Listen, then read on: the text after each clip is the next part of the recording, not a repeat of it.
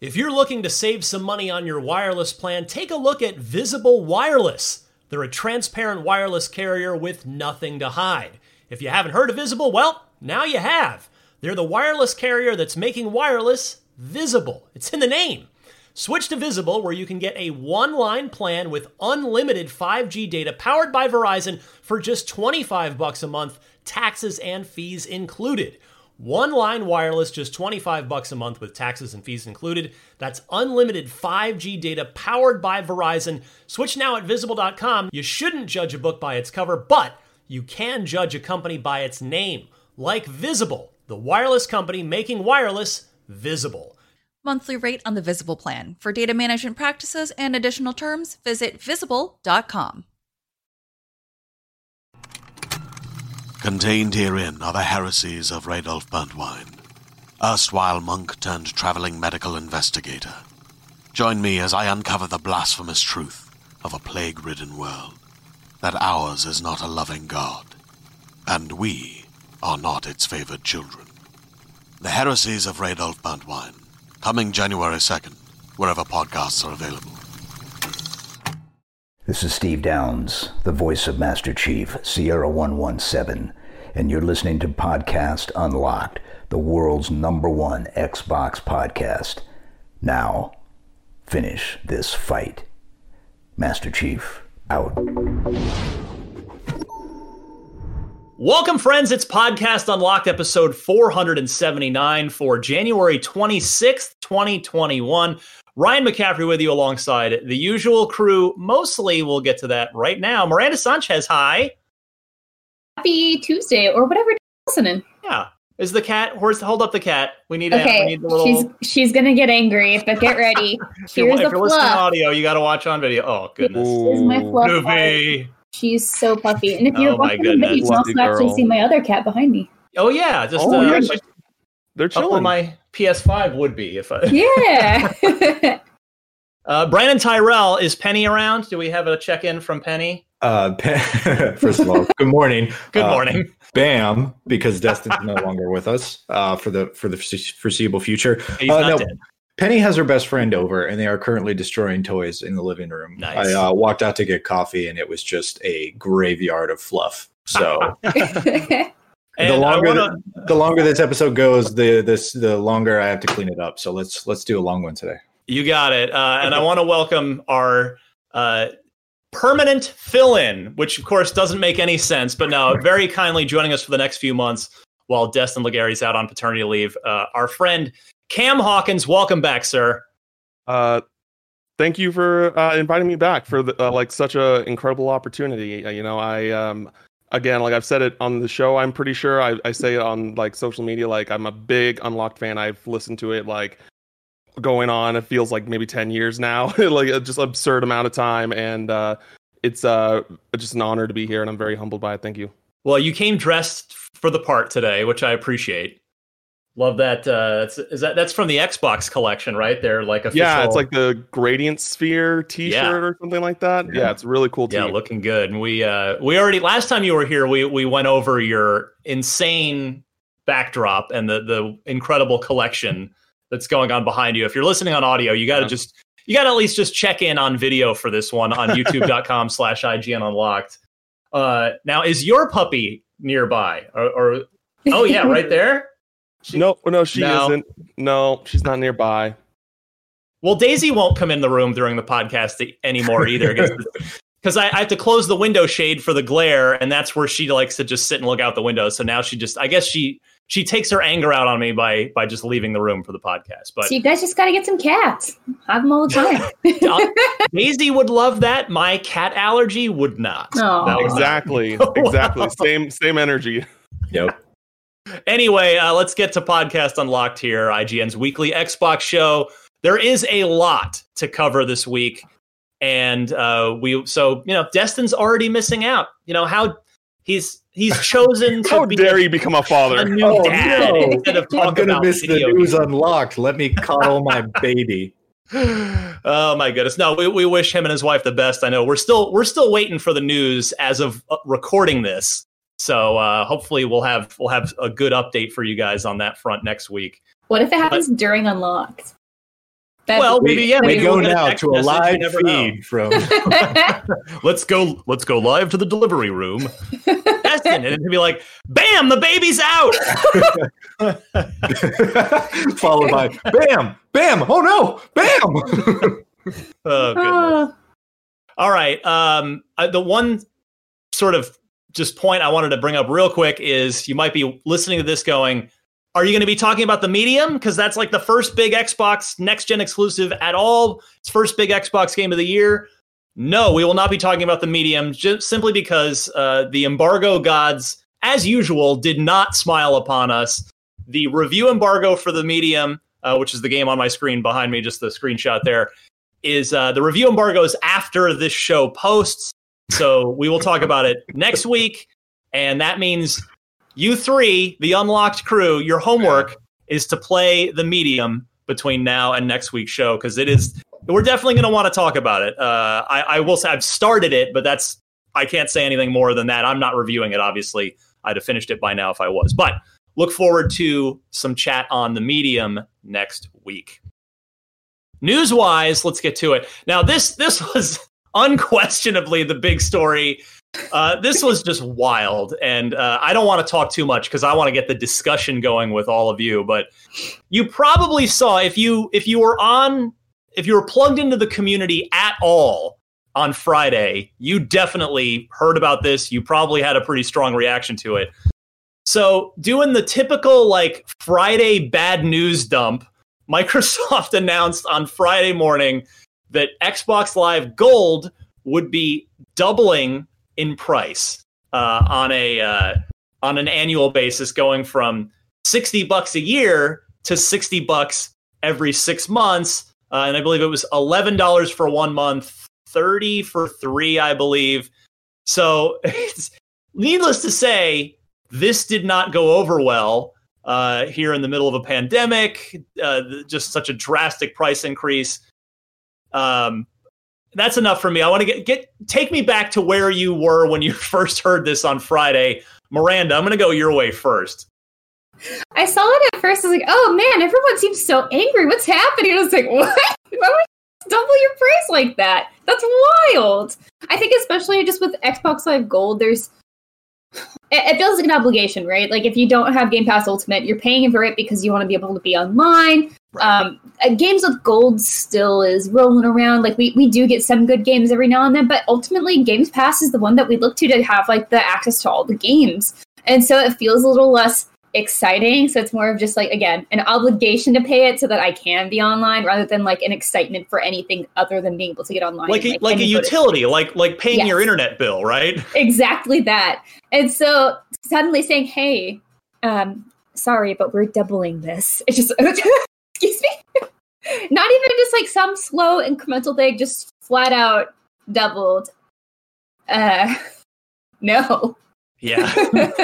Cam Hawkins when uh, Friday morning. What did what what was your reaction when you saw this? Uh, yeah, I actually have a lot to to say about this because I I really like thought about the nitty gritty of of everything. Um, so like when I when I woke up and I was checking Twitter, saw like the news uh already broke out, and everyone was really upset. And my first like kind of response was confusion.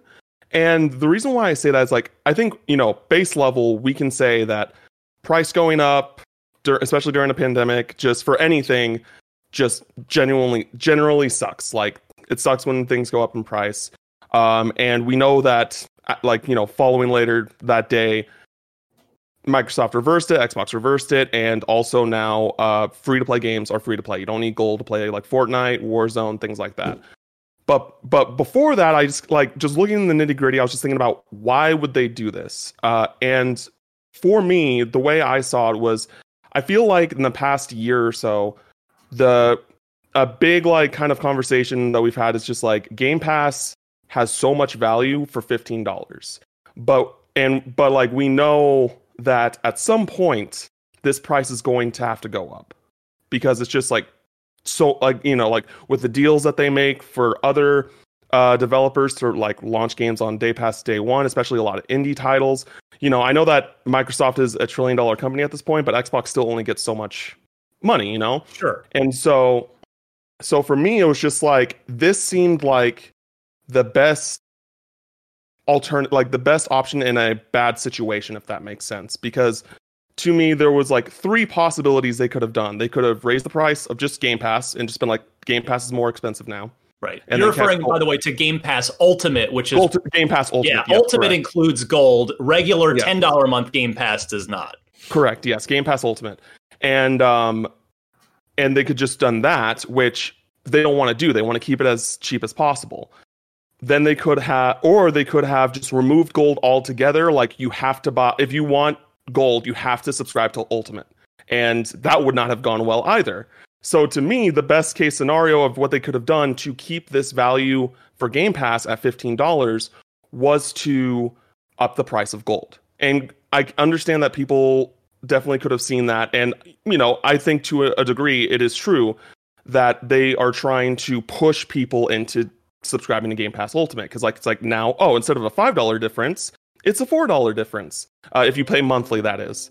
So for for me, I was just like, well, I also feel like that most people that do subscribe to Gold, you know, Gold specifically, w- pay at a monthly basis. So, like, I know that the the bundles doubling in price was huge, but if you subscribe monthly, it's just an extra twelve dollars a year at the end of the day.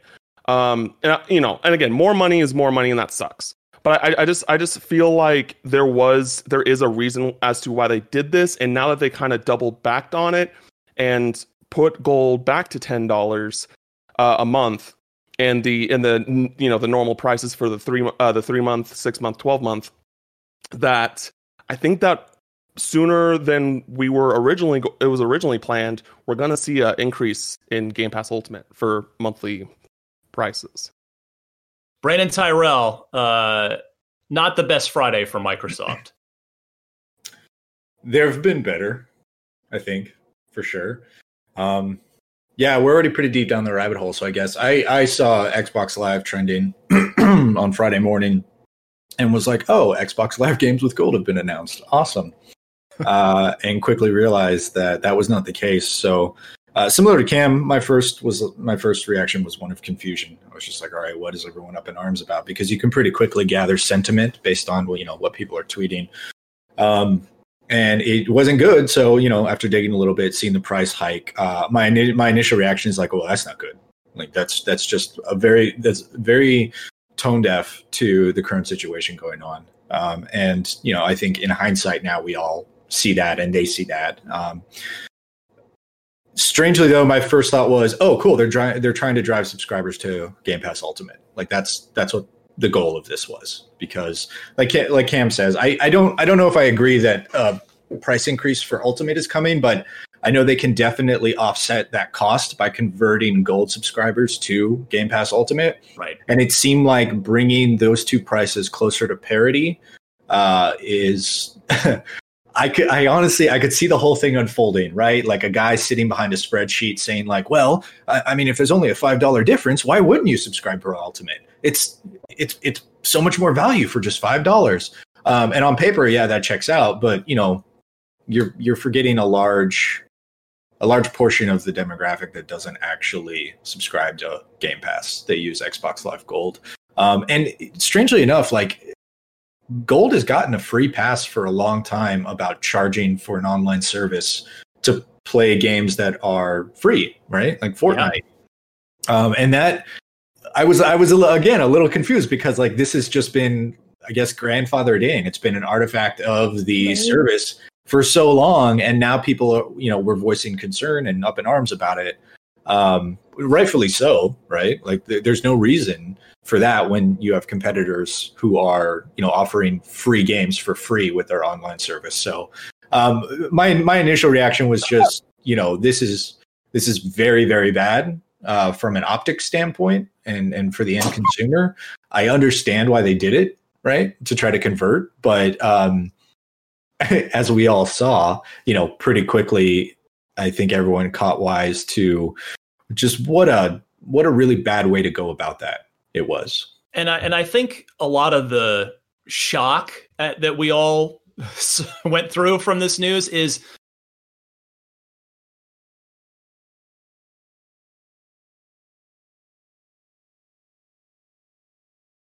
and doing for the last few years of of really putting gamers first. This just seemed like the, the opposite of that. So it seemed very out of character for them. Uh, Miranda, would you agree?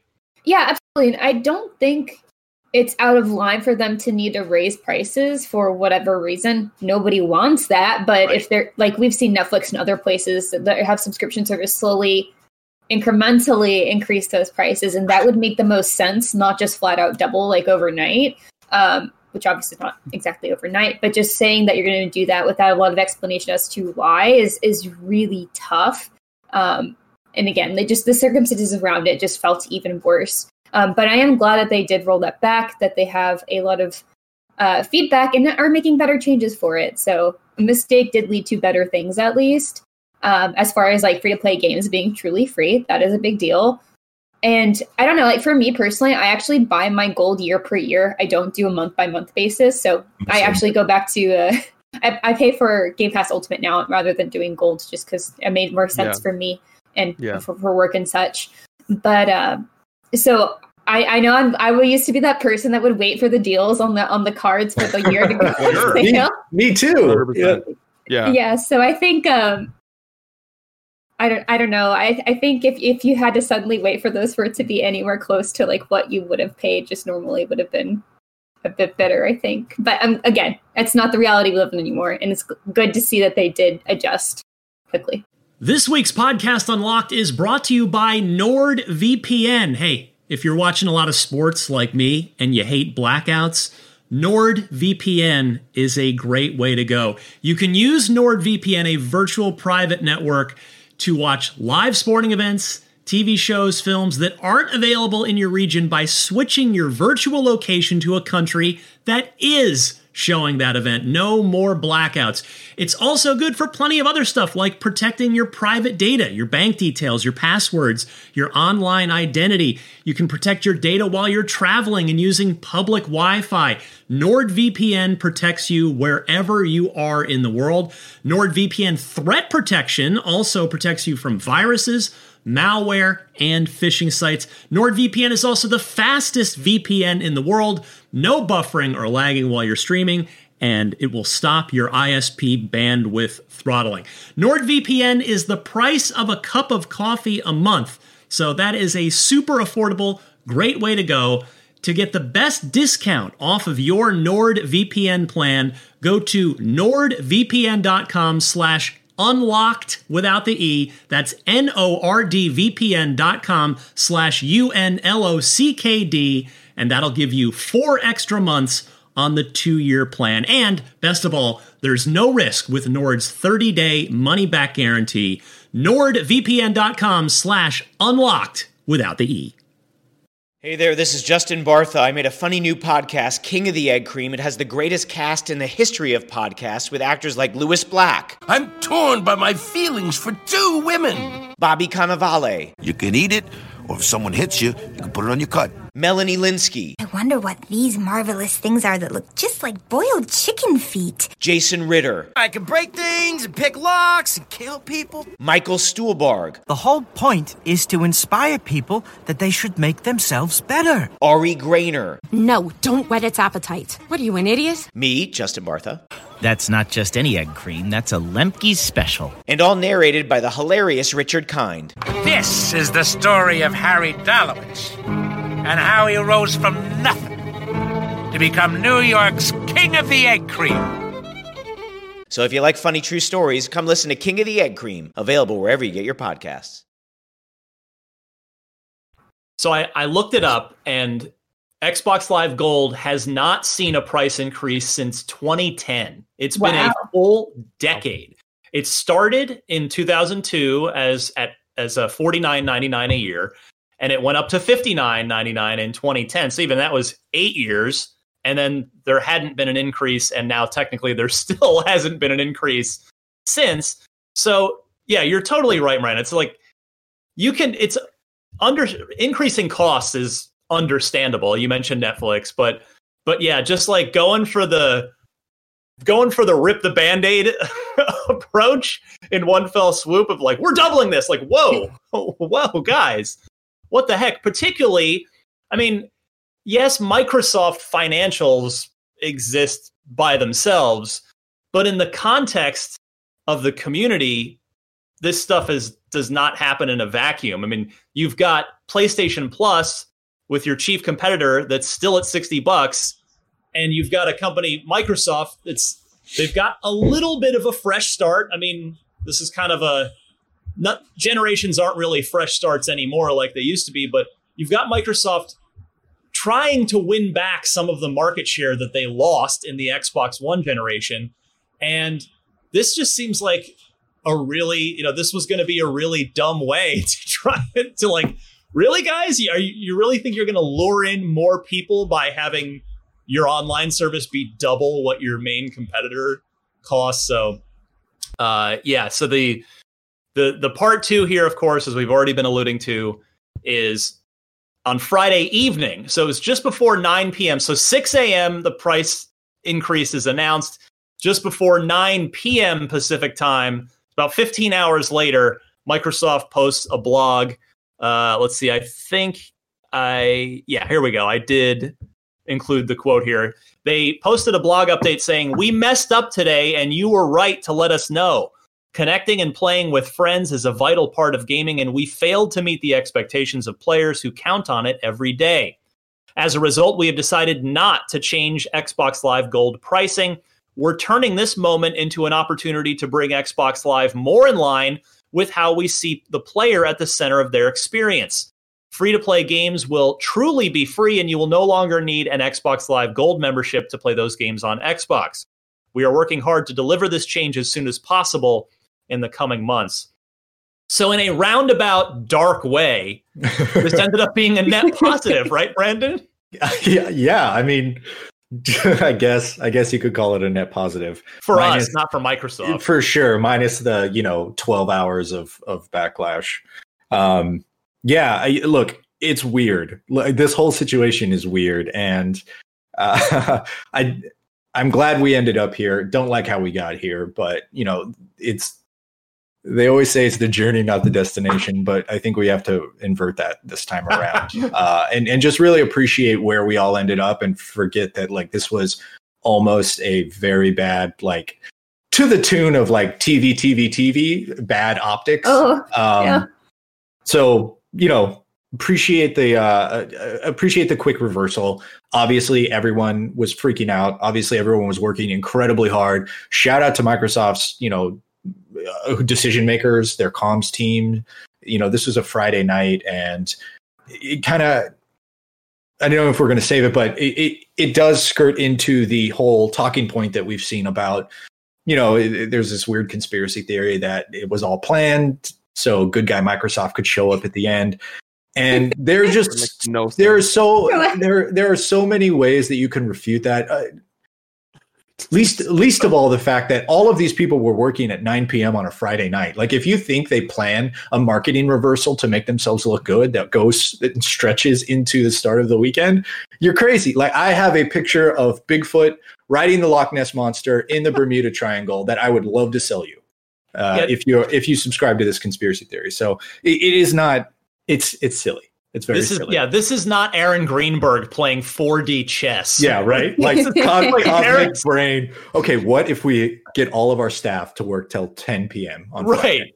Like Aaron's a smart guy. He's been in his his position for many years, but yeah, I, this was definitely. I can assure you, this was not some sort of like pre-planned thing. Um, but yeah, on that note, Cam, you have to imagine that that Phil Spencer and the and the higher ups were were in some unexpected meetings on Friday afternoon and, and into Friday evening. Yeah, yeah. It's I'm still like kind of thinking about uh where you guys were talking about earlier with the you know the the price jump thing because because I like I know this is a, like this is obviously an unpopular opinion, but for me, I kind of like would have preferred a, a, a, straight up price jump instead of a like a casual like rise because you know the, just the amount of drawback that this one got. I, I, don't know. I don't know. I just i just feel like getting the jump would have uh, like i would be more okay with because it's just like it's just ripping the band-aid. It's like I, I i don't know. I attune more to that philosophy i guess. Just like it's done. It's a one-time thing and you shouldn't expect it anytime in the foreseeable future at all. But yeah but with with phil uh, with phil spencer uh, like you know, obviously Phil Spencer is just like I love that guy. Um, I uh, I think that he is very attuned to what you know we're looking for, like what Xbox uh, as a platform needs to be to to stand out. Because like you know, Game Pass obviously is a very great thing that they exclusively offer, but like they you know there's there's still progress. You know, there, there's a long long progress still that uh to to get that like pro consumer uh viewpoint from from players. Like I, I talked to some people on twitter you know as well about everything. And and even and they like they were like i've never thought that microsoft or xbox was pro consumer like i don't you know they like they get too much goodwill. Like right now i'm like i don't know what you you want from them then. Like you know but they're they've just consistently been being about the players about making xbox whether you're playing on console pc xcloud like the best experience that they can give. And i don't know i, I um i'm glad that phil spencer like you know was able to uh just immediately was like all right let's just fix this and you know and move on from there Yeah, I mean, you make a good point. Like they, even though it this was a self-inflicted wound on Microsoft's part, they they do get credit for addressing it quickly. I mean, this kind of we've we've seen this as well, like with with Halo. I mean, they the, it they had to swallow a lot of pride to. I mean, I know yes, you could. There's there are certainly business reasons why they did it, but you know, it, it did take a, a large swallowing of pride to to push Halo out from yep from launch last year. Like that's you know there's there, there's a complicated decision, and and I'm not sure every company would have made it, but um, it's it's interesting. I that you bring up Cam uh, that you you wouldn't necessarily have a problem with a with a price increase because I had a, a similar thought. I will tell you guys one thing. There is a circumstance under which I would happily pay more for Xbox Live Gold. And I've I believe I've said this on the podcast before, but probably not in a while. I don't know if anybody remembers this. I still have mine. This is my Xbox Live Diamond card. I guess I should cover up the number, not that it really matters because the program's dead, but let's see, I don't think that's going to focus. There it goes. Oh, so cool. A It's diamond card. It's so cool. That's so cool. Now this was for like getting discounts at certain retailers and things, but but the reason I bring this up is so you have Xbox Live Gold, this was Xbox Live Diamond. I have long wanted a premium tier Xbox Live online service where I could pay more and basically it was like a where everybody would pay more and you had to be vetted uh, meaning like your any any like complaints against you in online games would you know you would be held against you and you might not be let in. And if you're if you're a dick in in a game you know if you racked up enough complaints you would be booted out of the service. But you would only be you know if this were a new xbox live diamond or let's call it xbox live platinum it'd basically be it's a bunch of people that are paying more and you're gonna get a quality experience without people just being a-holes on on Xbox on online in your games like which by the way that's how Xbox Live was in the very beginning. Uh, the if I could get in a time machine for to go back and experience old gaming things, like I would go back to the Rock Band days. I would go back. Uh, another one I would want to go back to is the the early Halo Two days and the early Xbox Live uh, days were great days because not that there weren't bad people, you know, there weren't uh, there were trolls on there, but they were few and far between. Like most people in the very early days were there because they really wanted to be there. You could, you know, people would strategize with you. Like it was real. Like it was a, it really was like this utopian online thing. Everybody had broadband. Everybody had a microphone. Everybody was cool and wanted to be there. It was great.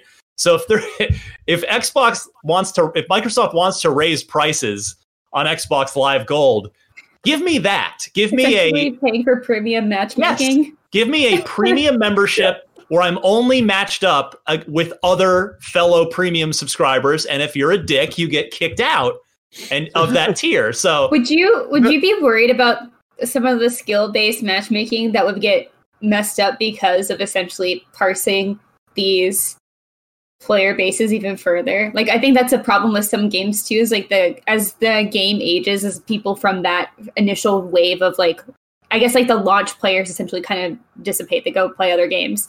Um, you have harder times with matchmaking because there are fewer player bases, so they have to start like either rotating maps or just doing other things. Do you think that would contribute to that problem even more? Brando, why do you have to go and bring up good points and make sense? Can't you just let me have this? I think, if anything, if, if that were to come to pass, my only wish was that if you were queuing with someone who was with that premium membership, that you got their benefits too. Because I mean, I guess it would say, like if there's like one member in your lobby who has like that little little mark that says "I'm paying more for the service," Well, then you all benefit from it. I don't but know. then, it's- but then their weird. behavior is on you, right? As the sub- as the as the premium subscriber. So if they if they're being dicks, then it's it gets held against held against you. Well, so I think this this could work. You know what Well, would have been even better though? What if they just fix matchmaking so that people who do get a lot of reports or have bad behavior just don't get good cues anymore? What if we nice. just fix it instead of having to get paid more? also, so- what if online memberships were free? Because we're already paying for internet. Anyway, that's a whole other discussion. Yeah, Please. yeah. So, so uh, I have, a, I actually have a friend who like is just very like not about Game Pass. Like he thinks it's a cool thing, but it's just like not for him. And so I asked, like, I was talking to him about it. I was just like, what do you like? What do you think about this situation? And he said, like, what he would have like pr- preferred in general, similar to what you're saying, Ryan, uh, is a is a like a middle t- like something between Xbox Live uh, Gold and Xbox or in Game Pass Ultimate, where it was more or less you get gold, but then you also get like a small catalog of what Game Pass has to offer uh, as a as a middle ground. Um, so like so when you say like uh, you know you wanted something like kind of like an upgraded gold, like I mean you know there are other people that like seemingly would be down for that idea. Uh, just m- more the specifics of what comes with it. Well, uh, I think you hit the nail on the head, certainly, Cam, earlier with this. This certainly was seemingly a pretty thinly veiled effort to drive more people to Game Pass Ultimate. Uh, but again, kudos to Microsoft. They did roll this back. They uh, they got it right, even after they had to shoot themselves in the foot first. Um, but then they drove themselves to the hospital and got it got it bandaged up. The doctor's like, "Don't do that again." Came back stronger. yeah, I came. But yes, and at least we did get uh, a, a a long time wrong got righted out of this in the end, which was as Miranda was talking about with uh, free to play multiplayer games. No longer will require, although that's that hasn't been implemented yet. So we still need to kind of hold Microsoft accountable on that. We don't Yeah. have a date for when. I pro- that's probably because they literally had to decide it in Yeah. a in a moment on Friday uh, without you know. So that they're, I'm sure it'll be soon. They're not. I don't. I don't think they're going to just leave it hanging out there for months and months. But that was good to see. Okay, so that's normally that would be like the big topic of the week, but there's something else. Now, this is just a rumor, but this uh, be still my heart. Uh, a rumor is out there that a new Star Wars Knights of the Old Republic is in development, that it, and that it's by someone other than EA or BioWare. Hmm. So now we know that Star Wars games are in development at, at non EA studios. We got the uh, the Ubisoft massive studio announcement that we talked about on last week's show. Now, this was reported by VGC, and this latest rumor comes courtesy of a credited Star Wars insider, the Bespin Bulletin, who spoke on a recent podcast. And uh, the episode is uh, that what was said on here is that it's said to be in development outside of EA, and that quote will never guess who the studio is that's making this game. On the podcast, uh, the insider says, Amongst my digging, I heard there is a Knights of the Old Republic project in development somewhere. I talked to a couple of people, and I also found out that Jason Schreier said that it's not with EA and we'll never guess who the studio is that's making this game. And then later on uh, ResetEra, Wushu Studios' Nate Najia uh, also respond to this. So as a- another developer, so it's kind of a inside you know, source on the other side, on the game side rather than the Star Wars side, saying, "quote It's not as mysterious as you think. It's just not a household name most people are aware of." So corroborating the rumor that the game's in development and corroborating the idea that it's uh, you know that it's that we'll never guess who it is. Brandin Tyrrel, I there aren't a lot of studios that I would trust with a KOTOR What do you make of this? Yeah, I that's strange. I mean, we we already had the week of Star Wars game Media Blitz, right? So I'm I'm surprised we didn't hear about this. I wonder if they're saving this for E3 or or whatever E3 ends up being this year. Um, right? I don't know. Obsidian, inXile. Like if we're if we're talking Microsoft Studios, I like those are the ones you guess. That's the problem, right? Well, those are I RPG studios. No, if you're looking at the the second point of that, it's though neither of those I would consider household names, right? So Yeah. I don't know. Like, is Turn Ten making a, a Star Wars code? It may not even be. You know, am I, it, I mean, certainly it's more likely than not that it's not a a first party Microsoft Yeah. studio. So, um, I don't know. It's interesting. Uh, I, I'm I'm very curious. I'm very Cam? curious to see who it can be. Uh, I have like I have no idea because if it's not e- if it's not EA or Bioware, and I know like you tweeted out uh Ryan like Larian would probably be the one that makes sense to me, but they're working on Baldur's Gate three, um, and I just I don't know. I yeah I I'm I'm in a very similar boat um with Ryan where like I think only very specific studios I can see like trustworthy on working on uh, a KOTOR a new KOTOR title. Um, and if it's not a household name, then like, I mean, I think Obsidian's a household name. I feel like I most people you talk to knows who Obsidian is. Um, but I can, you know, I think it, I, I think it does like, it's kind of like 50-50 on that end, depending on like who you're talking to specifically. But I think most people know who Obsidian uh, Entertainment is. But even so, like, yeah, I don't, I don't know. I, it's just, I guess we'll wait and see right now. But I, I want a new KOTOR, and I hope that like whatever, whoever it is, um, really like knows what they're doing. Uh, Miranda, could it be? I mean, because Kotor, they're Western RPGs, but they're they were like turn-based combat. Could it be a Japanese RPG developer? Maybe. No. That'd be kind of cool. That would be- Um, I would be interested to see how that would change things. So, for context, I never got to play KOTOR, and I was definitely one of those people who was asking.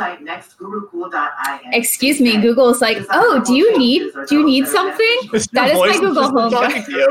yeah, it's it's reading a long thing. I'm so sorry. this is what happens when you work from home. I'm muting myself. I'm so sorry. No worries. Okay, Keep back. going. She stopped. Okay. Um, I apologize. I actually never. I'm so sorry. Um, I never. I feel really bad. I think that's the best moment of the show so far. Yeah. Would you like us to add a Star Wars to your shopping list? I actually don't even know what she was talking about. Okay. Um, I, I never got to play KOTOR, so I was one of those people just making sure it doesn't ask. Doesn't start saying anything. I'm so You- sorry. you- Miranda's going to be whispering in the mic, hiding from her Google assistant. she can hear us. She's just supposed to be. She's just supposed to remind me to clean the cat litter. That's it. All is And- coming from inside the house. Um, so I always ask, it's like, oh, is it really worth playing KOTOR in 2020? I am actually. That that was literally a uh, first result whenever you search KOTOR. Um, and I- don't really know. I've always heard that it's kind of a hard thing to get back to. People are like, oh, well, if you download mods, if you do these things. No. And I kind of just feel like if it, it is a new one, like a reboot, a fresh re-entry to the series, or just brings us up to like modern standards, that would be really cool. As long as I think it keeps like maybe the heart of what you guys love about it. Because Ryan, I honestly do want to experience whatever you got to play whenever it first came out. So that's that's what I want to know. Um, as far as the studio who's doing it, part of me thinks that it's going to be something that or a studio that maybe doesn't work on RPGs as much as we'd expect them to because it's something that we'll never guess, right? And so I think they're looking at studios that don't do those or aren't necessarily as known for RPGs. Um, so whenever I think of anything that's sort of like open world, and it's weird to say dusty, I was like, oh, I was thinking about like the desert planets and anything. I was like, but what about Avalanche Studios could maybe do something cool. They did Mad Max, and I really liked that game. And I think I would interest. I'd be interested to see what they do with like a big RPG. But I don't really know. I think uh, the whole trick of we'll never guess. It's y- this is a challenge, but also is this a challenge I'm going to take? Yeah. Can I just wait to see if this happens? I think that's a really good point. It's like it is a challenge, but is it really a game you want to play? Yeah. the only way to win is not to play. Well, Miranda, let me ask you this: Have you had, uh, at some point in time, have you had the story spoiled for you at all for No. Kotor?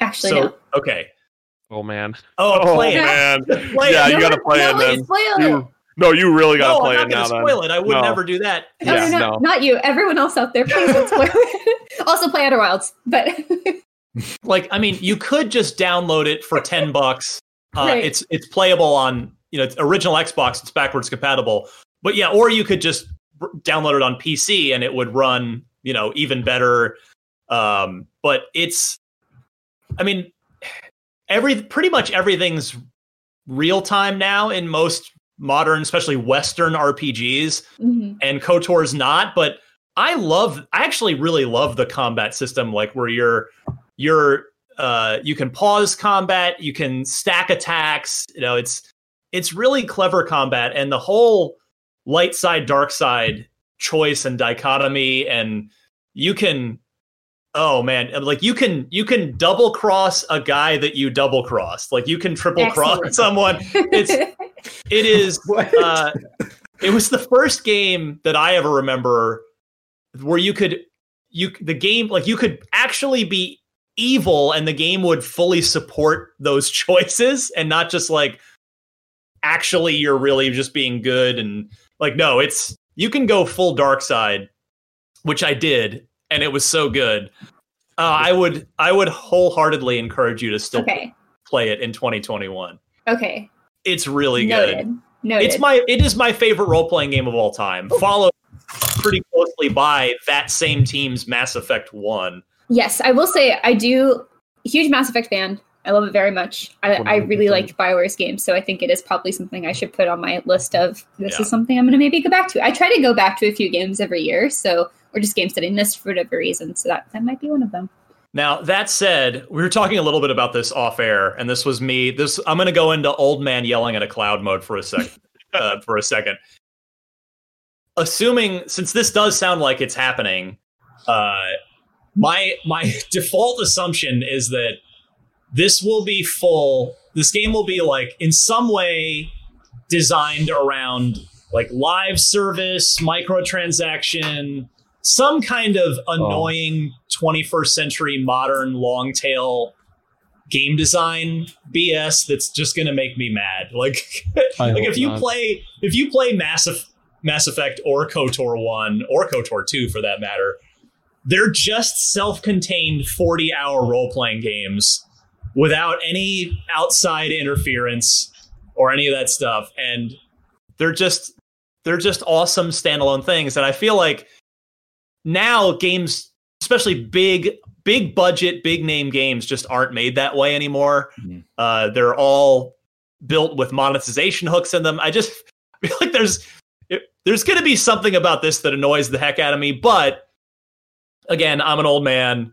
I just hope that if this with this if this project's indeed moving forward it's got to have a really really strong story in it i mean that's i know that goes for any rpg really but especially if there's going to be another kotor after ultimately it's probably going to be 20 years because the first one was yeah the first one was 2003 i believe. yeah, believe that sounds right. That sounds right.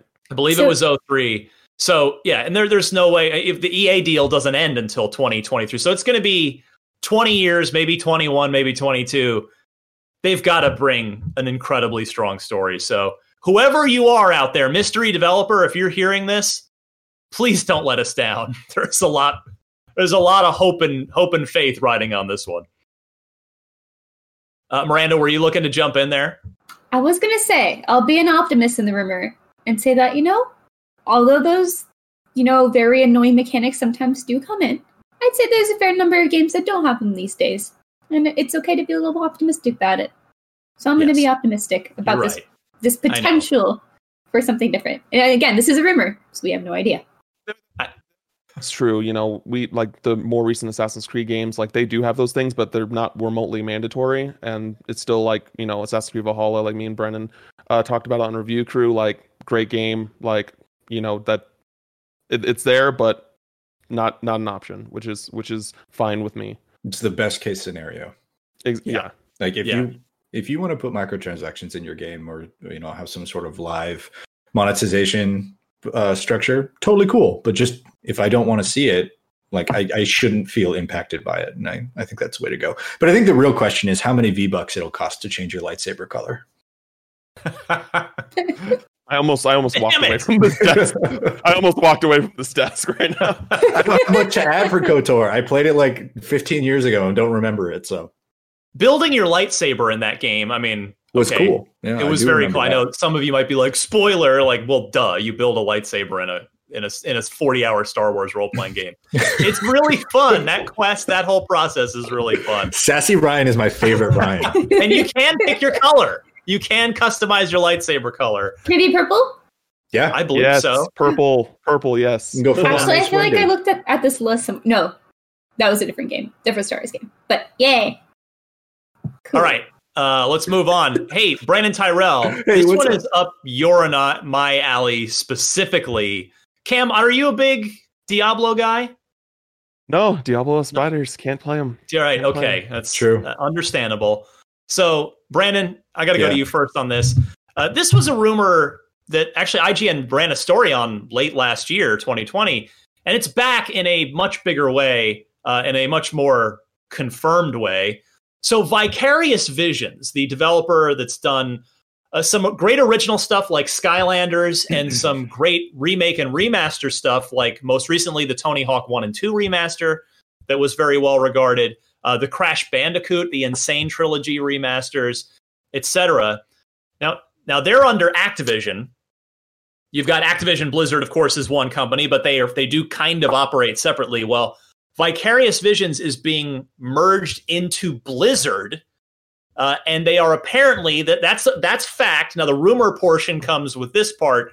Mhm. They are apparently now they've been handed to the reins, and they are leading the charge on a Diablo 2 remake, which will be uh, allegedly coming to consoles as well as PC. Uh, this was reported by Bloomberg. Up until 2020, the Diablo 2 remake was set to be developed by Blizzard's Team One, which is located at its Irvine, California campus, and was the go to group for reworking classic games. Its latest title, Warcraft 3 Reforged, was not received positively and currently has a 59 on Metacritic, which also happens to be Blizzard's lowest score to date. Uh, so Yeah. now there- it's being handed, it's apparently been handed over to Vicarious, and the Diablo 2 remake's a real thing. Yeah, I can't. Re- I can't recall. There was a specific reason Warcraft Three didn't do well. The Reforged Uh, was it Yeah. like the cinematics, or it just wasn't? It wasn't remastered. I can't. I can't remember the exact reason, but I heard it was just bad. I just heard it Wa- was, was like, it? Pretty, I just heard it was pretty bad across the board. Yeah. yeah, Yeah. was beside the point. Um, I mean, bringing on Vicarious Visions to do like Bli- if there's any company that has the catalog to dip into remasters and like rehashing their old games, it's Blizzard, and you know it's clearly the direction they've been going for a while now. Warcraft three, Diablo, um, even like WoW Classic, right? So. Uh, it, it fits. It makes sense. Uh, I, I think we're going to continue to see more of this. Obviously, WoW has many more expansions that they're going to uh, seemingly remaster. And, you know, with Diablo, I think bringing on a team to touch D2 in a way that um, improves upon it, I think is important because of how uh, close that game is to a lot of people's hearts. Like Ryan, I, I know you're a huge fan of it. It- I'm, I'm a huge fan of D2. In my, it's in my personal top five of all time. Yeah. It's it's yeah. that high up for me. Um, so I, you know, I think it's something to be excited about. Now, I, I don't know the timeline on that, right? I, I think every year I predict that we're going to see a D2 remaster and a D4 announcement at BlizzCon. Um, and every year I just cry into, into a pillow for a good 10 minutes. Uh, so I'm not going to do that this year. Instead, I'm going to say um, it's, I would be shocked if they're not uh, leveraging the talent and the expertise of Vicarious Visions to work on D2. Um, I don't know when that's coming, but I think that would be uh, better for it. In, in the uh, the end product would be better for it, and uh, God, I just thinking about it, I'm so excited to see like completely redone cinematics of just always west, always walking west. You know, um, God, that game is good. I'm excited for it. I, I think it's cool. It's uh now I wonder Or to this the was- east. Sorry, did I say west? I meant east. I, I West? wonder if uh, if this was originally planned to be part of like a 20th anniversary celebration, which was last year, because uh, it was June of 2000 that Diablo 2 came out.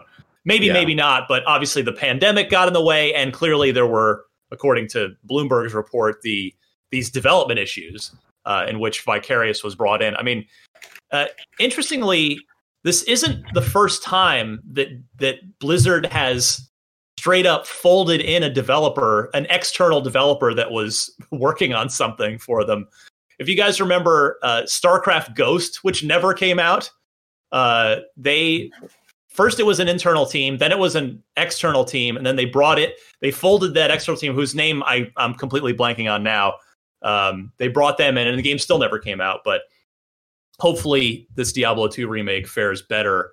Um, yeah, Miranda, is that? Did you ever have a chance to play two, or or is three your first one?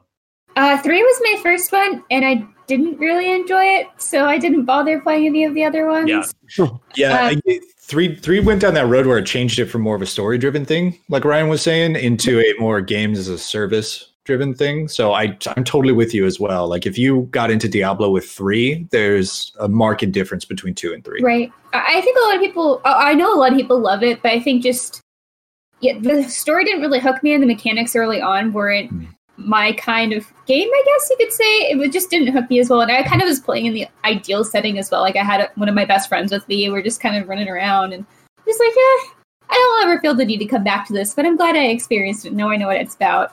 But hopefully they do well with uh, this remake if it's happening.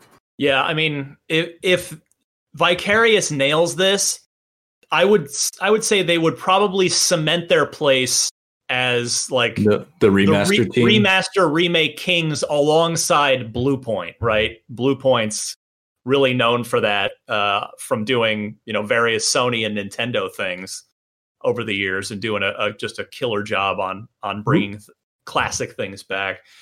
But uh, this, so as reported by GamesIndustry.biz, as far as the merger into Blizzard from Activision goes for Vicarious, the Vicarious Visions team of about 200 people will now be employees of Blizzard and are, quote, fully dedicated to existing Blizzard games and initiatives, end quote. This means Vicarious Visions will no longer be creating games as creating games as a lead developer. So um, they are a support studio, but they're very talented. So they they will hopefully be making Blizzard better, starting with this Diablo 2 remaster, because God, they've got to. If they don't get this right, uh, then I'm gonna. I might be at the front of the pitchfork and torch mob if they don't get this one right. but um, I will say, just on a final note with this, uh, the creator, the original creator of Diablo and also Diablo 2, David Brevik, I had him on my interview show, IGN Unfiltered, a couple of years ago. And I brought this up, like the idea of what if this came back, what, you know, would how would you feel about it?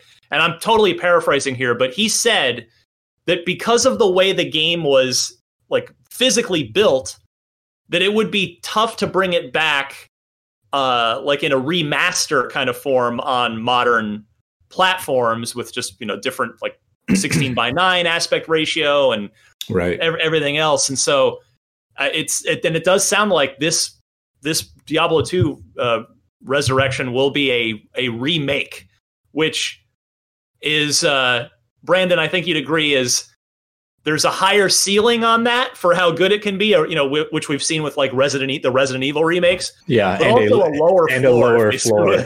yeah, the uh, margin for error is much larger when you're remaking something, but um, it also, I mean, depending on how much time and resources you have, a remake, I think, tends to have better results than remasters, at least as far as presentation is concerned. There's only so much you can do when you're remastering, I imagine, like having never done one myself, but uh, seen enough of them to know that there are some really underwhelming remasters out there. But if you have a remake, there are, there are many bad remakes out there as well. Um, but I think more often than not, they come off in a way that is uh, you know, it hits that the those two notes that are super important in a remake, which is modernization and nostalgia. And if you can if you can nail both of those, then I think your remake has a really good shot. So again, I know I sound like a broken record. I am super excited. Like that game That game was many many hours for me. So Yeah, I can't mean, wait. it- I, go ahead. if they if they nail it, it'll it'll probably be my personal game of the year. If they nail it, Jesus, right? what? You're already no you're hiding already it. thinking- It's like you're already thinking. way. I said personal, What? not not necessarily the thing I would vote for in Yeah. an I you know in an IGN Yeah. thing, but just for for me because of what the what that game means to me. I hear you. yeah, I hear yeah, you. no, yeah, I think that's Yeah. fine. Like you, you like you know, I think going into every year, you have like an i- based off the games that are announced, like you have an idea, like oh, this game will probably be my game of the year by the end of the year. Like Yeah. that was that was me with Final Fantasy VII remake last year, and it ended up being my game of the year. Like you know, it, it just happens. The, the game I hope I'm casting my ballot for is Halo Infinite. Like that's I want Halo Infinite to be so good Yep. that it's like my no-brainer vote on IGN for game of the year. But just like, you know, for for my uh, for my personal like I would be thrilled if if the Diablo 2 remake was so good that that it was that that was like my my Ryan award game of the Yeah, year. yeah, yeah, yeah. Yeah. Uh, all right. Resident Evil Village, aka Resident Evil 8. Cam, have you played the Maiden demo? I know it's on PS5. It's sadly uh, not uh, the is not on Xbox. Yeah, it's on it's on PS5. I have a PS5. I haven't played the demo uh personally uh cuz I haven't played Resident Evil 7. So like I, I I watched the showcase and I really like Resident Evil from what I've played, but most of them have spiders in them. So I can't play most of them. But I played RE2 remake, really enjoyed that and I know that um and you know, so I I kind of want to at the very least maybe get uh, a recap on the story of seven and then go into eight hoping that there are no spiders and then uh and enjoy that because like i am digging everything i'm seeing about this game. Like i'm not a big horror gamer at all. Like i'm very much a scaredy cat when it comes to most horror games but like everything i saw in the showcase i'm like this looks incredible. Like the the environments the just like the everything the aesthetic it looks great. And i can you know they said that, that there's a lot of uh, inspiration and design from resident evil 4 which is highly considered like the best resident evil game. Uh, so there's just like a lot to look forward to like even the shot going into the into the like main lobby of this mansion is like it's gorgeous looks like a gorgeous game. Um, i really am looking forward to hoping to enjoy this game when it drops in may. And um, I, I will I, I probably will uh, download the maiden demo but at the very least they did say that there is a demo coming to both platforms later on that will probably be more game like you know actual gameplay uh, gameplay combat uh, oriented so uh, that i'm looking forward to So yes, Xbox gamers, thank you for mentioning that. We'll have a chance to try it. I imagine I don't think they gave a date for that, right? But I I would imagine it's in April if the game's out. May, Yeah. so it's May seventh is the release date. That's that's the the news here for Xbox fans is uh, May seventh. It's which is really one of the first concrete release dates for a big next gen game. Mhm. Although uh, they on that same showcase last week, they did also announce that it's coming to Xbox One uh, and PS4 day and date as well. So it, it was originally announced as a next gen exclusive. It will now, it turns out it will be a cross gen game. Uh, Miranda, I know you're going to be first in line to play the spooky Resident Evil Village. No. uh, uh, you know, Next question. the designs are cool, but I'm I'm too scared. I don't want to necessarily stress myself out. However, I think I've actually come around to enjoying watching people play horror games more. One of my friends started streaming horror games, and I just like wanted to support her and watch. And so like I'll watch behind. I grab one of my journals near me. My cat's biting me. I'm sorry. Uh, and I'll just hide behind it, like when it gets scary, and that that helps me. And then Ari bites me, and it's fine. And and then we turn off the game, and then we go, and we walk away. Um, that's actually something that I'm a little worried about as far as like the medium. I'm worried about how scary it's going to be. Uh, and so I've kind of taken to watching horror things in daylight hours only. so Yeah, I have time fair. to chill out. Um, but I mean, it looks really cool. And I know people are so excited about it. And I think I just, it's like we're saying, I feed off their excitement, but I just really get excited that people are excited about these things. And I, I try to listen to what they're anticipating as far as just like game design and like neat things. I think the horror structure for games and just the horror story structure is really interesting uh, and unique, and you have to do it differently than you design other things. So uh, that's what I like learning about it from friends and other people who do enjoy these. But otherwise, I'm just like, wow, cool designs. Can't play that. I I love that Resident Evil has gone first person because I just I Mhm. dig first person games more. Like I don't have anything against third person games. I just like the immersion factor Mhm. of first person. So um, yeah, looking forward to Resident Evil Eight. And the other quick part of the news here for Xbox fans is that if you do buy Resident Evil 8 on Xbox One, and then at some point later you get uh, you upgrade to a Series X or Series S, Smart Delivery will up make that upgrade for you for free. So that's uh, that's cool. It's good to see a major third party game support Smart Delivery because that's that's a big you know it's important. It's important that it's not just the first party games that are that are supporting Smart Delivery. So good on Capcom on that. Now, uh, speaking of release dates, one other one also for May, May 25th. Cam Biomutant. Uh, have you have you followed this one too much over the, the last few years? Because it definitely looks intriguing. I have. It looks yeah, it looks interesting, but just something about it just doesn't isn't really clicking with me. And then it just kept on getting delayed and delayed, and then we just didn't hear anything about it. And I, I, I hear that like it definitely has a lot of potential, but for me, that's definitely just a wait and see how that is received, how it like how the gameplay uh, ends up looking in, in the final in the final build. It's it, it's just uh, I don't know. For me, it's just one of those games where uh, that's coming out this year that it's a we'll wait and see. Like I don't need to buy this day one. I don't need to uh, like you know get super hyped on it. It's just we'll see how things turn out and uh, go from there. Brandin, did you see this at a convention at some point? Am I remembering that right? I've I've never played this. No, No, I mean okay. I I set up the showcases with Biomutant every year for our our events, but um, that's largely because there's not a whole lot of info about it because they usually go six eight months without updates, and then you know as Cam said, it's been delayed so long. So um, I'm almost you know outside of the coverage that we've done that I've I've watched, I'm almost going into it dark. And I kind of agree with Cam. It's very intriguing. It's interesting, kind of like a Neo meets, uh, sorry, Neo from the Matrix um, meets like woodland critters and like old kung fu movies with robots, and I, I, it's like a weird watership down kind of element to it. So uh, there's a lot to be interested in there. Again, uh, like Cam said, I don't envision myself you know grabbing this one immediately. I think i'm very curious to see reviews on it.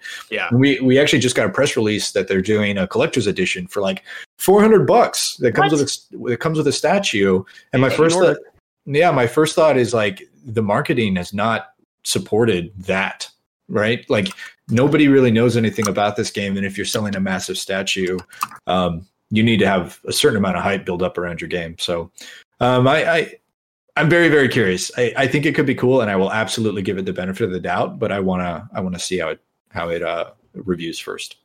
There, Yeah. there, there Yeah, go ahead, seems to Cam. be- there seems to be an ongoing trend with THQ Nordic uh, with these absurdly expensive collector's editions. Like Yeah. they did it with SpongeBob, and like I'm a big like Oh, you know, I great. grew up with SpongeBob, Yep. like huge SpongeBob fan, and I was just like, and I saw those like three statues uh, together for like three hundred some dollars, and like I love SpongeBob, but I am not paying that much money for for that. Like you know, for for a remaster of a of a you know a, a good PS2 SpongeBob game, and then like uh Darksiders Genesis was like this abs- like this absurdly expensive uh collector's edition with a that came with a board game. Like it was a board game that you could only get in this collector's edition.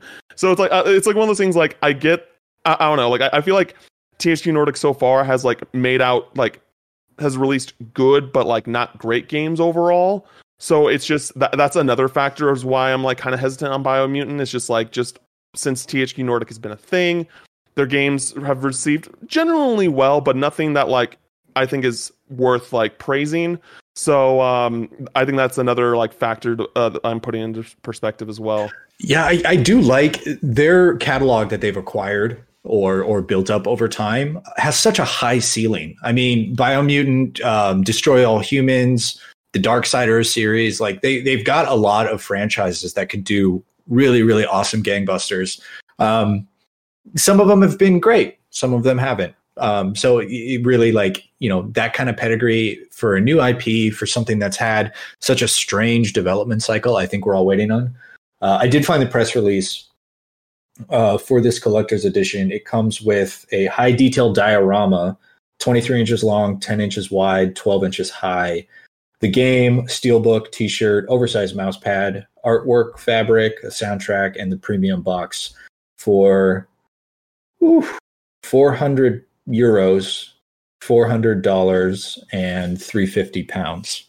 That's a lot of money for a game that we haven't seen a whole lot of in a long time. Yep.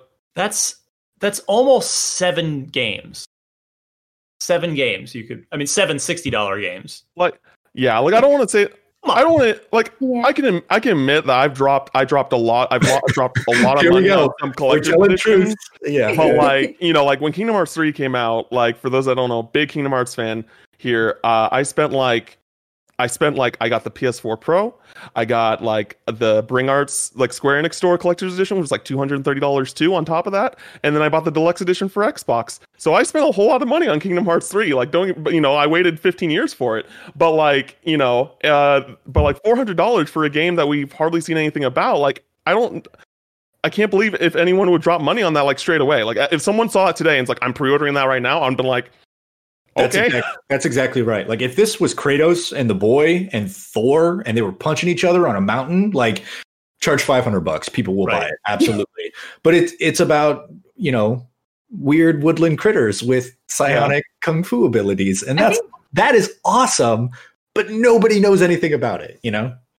Well, and that's so now we'll see if uh, their PR and marketing campaign ramps up. I do imagine we'll see it soon because Brandin, you know, is uh, better than anyone, uh, along with me, is on the you know kind of preview side of of IGN that they've been quiet with that game for a long time. They've just been busy developing it. They're a new team, so you know more power to them, taking the time they need, and and they're finally gonna like that game was unveiled. Uh, Shoot, I believe like in 2015? 2017. Oh, okay, okay. So it's I thought it was been- earlier. like a, it'll be about over three and a half years between the unveiling when they first showed it and when it's actually out. So that's that's a long time, and uh, so hopefully we'll be seeing more on it soon. And yeah, hopefully it's going to live up to its promises. Uh, all right, real quick before we get to the loot box, games with gold for February. Speaking of Xbox Live Gold, if you've got your gold subscription this month, Gears Five, Resident Evil, uh, the remake of the original, and this is funny. Indiana Jones and the Emperor's Tomb, which we were talking about very recently, is the last, wonder. The last major Indiana Jones game. I'm sure that's a coincidence that that uh, Microsoft is dropping the last Indy game after their studio is announced to be making the next one. And then, uh, so that was February 1st, and then Dandara Trials of Fear and Lost Planet 2 on the middle of the month, February 16th. Guys, this seems like the best games with gold in a while. Miranda? Yeah, absolutely. I don't know how you wouldn't have played Gears 5 by now, but if you haven't, it's on Games with Gold. Yeah, if you're not a Game Pass Pass. subscriber, here's your chance. Yeah, yeah. Game uh, Gears Five, Resident Evil. Uh, you know, uh, the an Indiana Jones game. That's cool. Uh, you know, I might look into that myself. Uh, The Lost Planet. I know that some people like really uh, like those games. Um, I really so- enjoyed them. Yeah. If Yeah. you like shooting bugs in the Arctic, Lost Planet is for you. What a pitch. Doesn't, Yeah, doesn't, very doesn't deep. sound for me. Doesn't sound for me then. Yeah, not a cam. For campaign. sure. Yeah. Not Well, a cam it- game. It gives you an opportunity to exact your your right revenge. So right? exactly. Yeah, oh, you that's have true. the power. They have to be scared of you now. Plus, they all have like convenient glowing spots on their body That's where the- true. The, bullets make Okay, them okay. make them hurt extra bad. So, anyway, anyway, uh, so yeah, game some good stuff on games with gold this month. And with that, let's get to the loot box. Joe from the UK is on Yappa. Go ahead, Joe. Hey guys, Joe here from the UK. Absolutely love the show. Um, side note, by the way, Ryan liked my tweet the other week, uh, and I was in my Xbox group chat on WhatsApp. You know, I was proper gloating. They were jealous. I was flexing. It was fantastic. So thank you for that, Ryan. A quick question for you. Often we see halfway through a term, Xbox will release kind of an updated version of the console. Of course, we saw it with the Xbox Elite, as you all know. Um, I'm keen to understand from you guys what would you want to see with the Xbox Series X Elite or whatever it's going to be called? Um, what upgrades would you want to see? We've heard rumors about the remote control matching what PlayStation are doing. Uh, keen to get your view. Love the show. Keep it going. Look forward to it every week. Cheers, guys. Joe, thank you so much, and I am more than happy to have helped you uh, you know, have something to, to brag about with your friends. So the Xbox Series X X, Cam, Oh. what do you want to see out of this thing? Uh, realistically, I don't think that is going to actually happen. Uh, if you ask me, I think that this. Uh, I don't know. I feel like we got that message uh, going into this gen that this is kind of be. This is kind of like what to like. This was like a big upgrade, and this is like what we're going to be sticking with like for the next like you know five five ish years. Um, it when it comes to like the whole uh feedback survey about like dual sense and like those haptic feedback things um uh, for an Xbox controller. I don't even if there was a new console, I don't think that would come with a new controller that would be like that would have those implementations. I think that would be more for uh, the Elite Series 3 when that eventually comes out. Um, so that's that's my personal uh viewpoint but if, if there was like i mean obviously if there was hypothetically a, an x2 or whatever you know a new series x like obviously you know uh more storage you know uh maybe like you know faster processor just the things that just make it more powerful than it already massively is so Miranda, how about you? What what would you uh, be looking for out of a mid-cycle refresh this time around? well I somewhat agree with you, Cam, on maybe haptic and other controller advancements being part of an Elite Series 3, I think if Microsoft would want to implement those features in their games more, they would have to include it in more controllers than something that is like viewed as an optional upgrade. So I could see them maybe integrating that in another generation. Um, I, I think you're totally on the point with just those basic standard upgrades. Like if you look at your PSA and say, what am I going to upgrade next? Those sorts of things are going to get that just for boosted in performance. Um, I don't really know where we stand on the graphics front. It's like we already have 4K. We already have a great frame rate. I think at that point, I'm just sort of like looking at the at the box itself. Like, how can you make this smaller? How can you make it quieter? Can we get it back to a cube, a game cube, you could say, but with a different name? Maybe they'll just do something. It'd be really funny if they're like Xbox Series G or Xbox Series C. I don't know what you would do with that. What what what would they use? Would be X squared? X squared? X cubed? How about how about QB, like capital Q lowercase b, cube? I think X squared Series is, works QB. on like three different levels, and that is genius marketing. If anyone is listening at Microsoft, Yes, you you can't have that one for free. But make Kidding, check kidding. payable too. yes, um, I would like some new fountain pens. Um, but no, no, no, no, no. Um, that aside, I do think there are always those checkbox things of. I mean, that's what we we wait for them to tell us too, right? It's like how do you optimize this console to be even better than PC? It's like how do you make this competitive with something that I can build of my own and make it better? Um, and so that's kind of what I always look for because honestly, like thinking about technology, getting creative in that space is really challenging. Like sometimes I just think about it, it's like, well, what would I want? And it's at that point where it's like I kind of need you to help me figure that out too. Like I think we like controller advancements are a nice integrated thing that we see have another layer of immersion. But I don't know, they could like look at VR again. Honestly, I don't know if that's really something that I'm into, but there, there's a lot of options I think they could go forward, and it just depends on like where they want to push the game space forward. I think.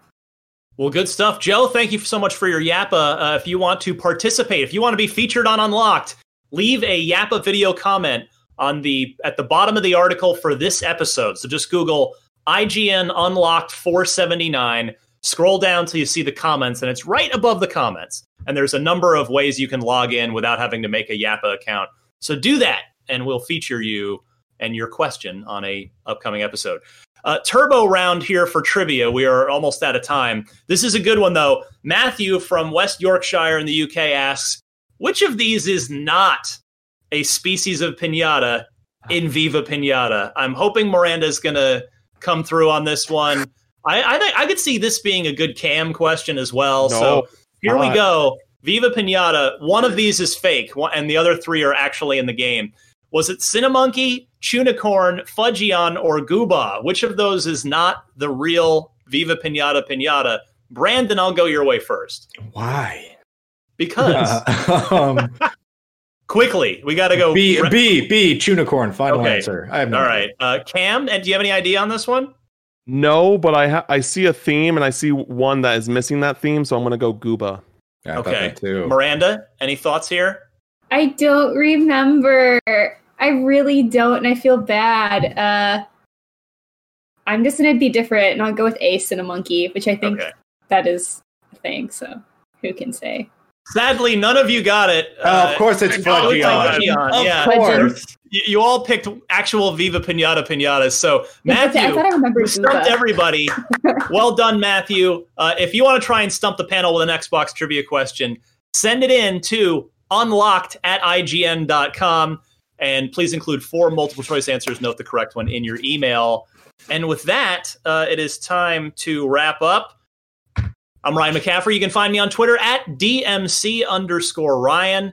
Uh, we do have the first 18 minutes of the medium up on IGN and on IGN's YouTube right now. If you just want to see, if you're trying to decide, yeah, should I play it? Maybe take a look at the beginning of it, see what you think. Uh, look for that. And Brandin Tyrrel. Uh, I'm Brandin Tyrrel. You can find me on Twitter at Brandin Tyrrel. Um, also, we have a cool video uh, about Resident Evil and what it would look like if the current Resident Evils were back in the like static shots. Uh, I found Yeah. really, really interesting. As a huge fan uh, of Resident Evil 2 on N64, uh, that speaks to me. So go check that out as well. Miranda? I'm Miranda, and you can find me. Surprised you didn't know that. You can find me at Happy Gross, and that's Happy with the K on Instagram, Twitter, Twitch, all those places. Um, as far as guides go, we are working on a bunch of older guides right now, which is pretty fun. So please use your guides if you need help. And if there are guides that you're like, hey, why don't you guys have this? This would be great. Maybe let me know on Twitter, and maybe we'll make it happen. Who can say? But we do have a new Stardew Valley guide, and that's exciting for me. Excellent. Love that. Cam, where can we where can people now that they love you, where can they follow you? You're going to be here for a while, but uh, go ahead and promote yourself. Yeah, uh, so you can follow me on Twitter at CamFinalMix. Uh, I stream on Twitch from Tuesdays to Fridays, 1 to 5 p.m. Pacific time, uh, twitch.tv slash CamFinalMix. And I write for DualShockers at DualShockers.com. You can follow DualShockers at DualShockers on Twitter. Um, and then for those in the UK, just a little small thing, I actually have a, an editorial coming up in the next issue of Switch Player Magazine, which is a UK magazine. So uh, it's on Super Mario 3D World. So you can keep an eye on that. I know it's not Xbox related, but that is something uh, that is coming soon for you UK folks. Uh, good stuff this week, everybody. Do your homework, play the medium. We'll talk all about that next week. So until then, for Cam, Brandin, and Miranda, I'm Ryan. This was Unlocked 479. We'll see you next time.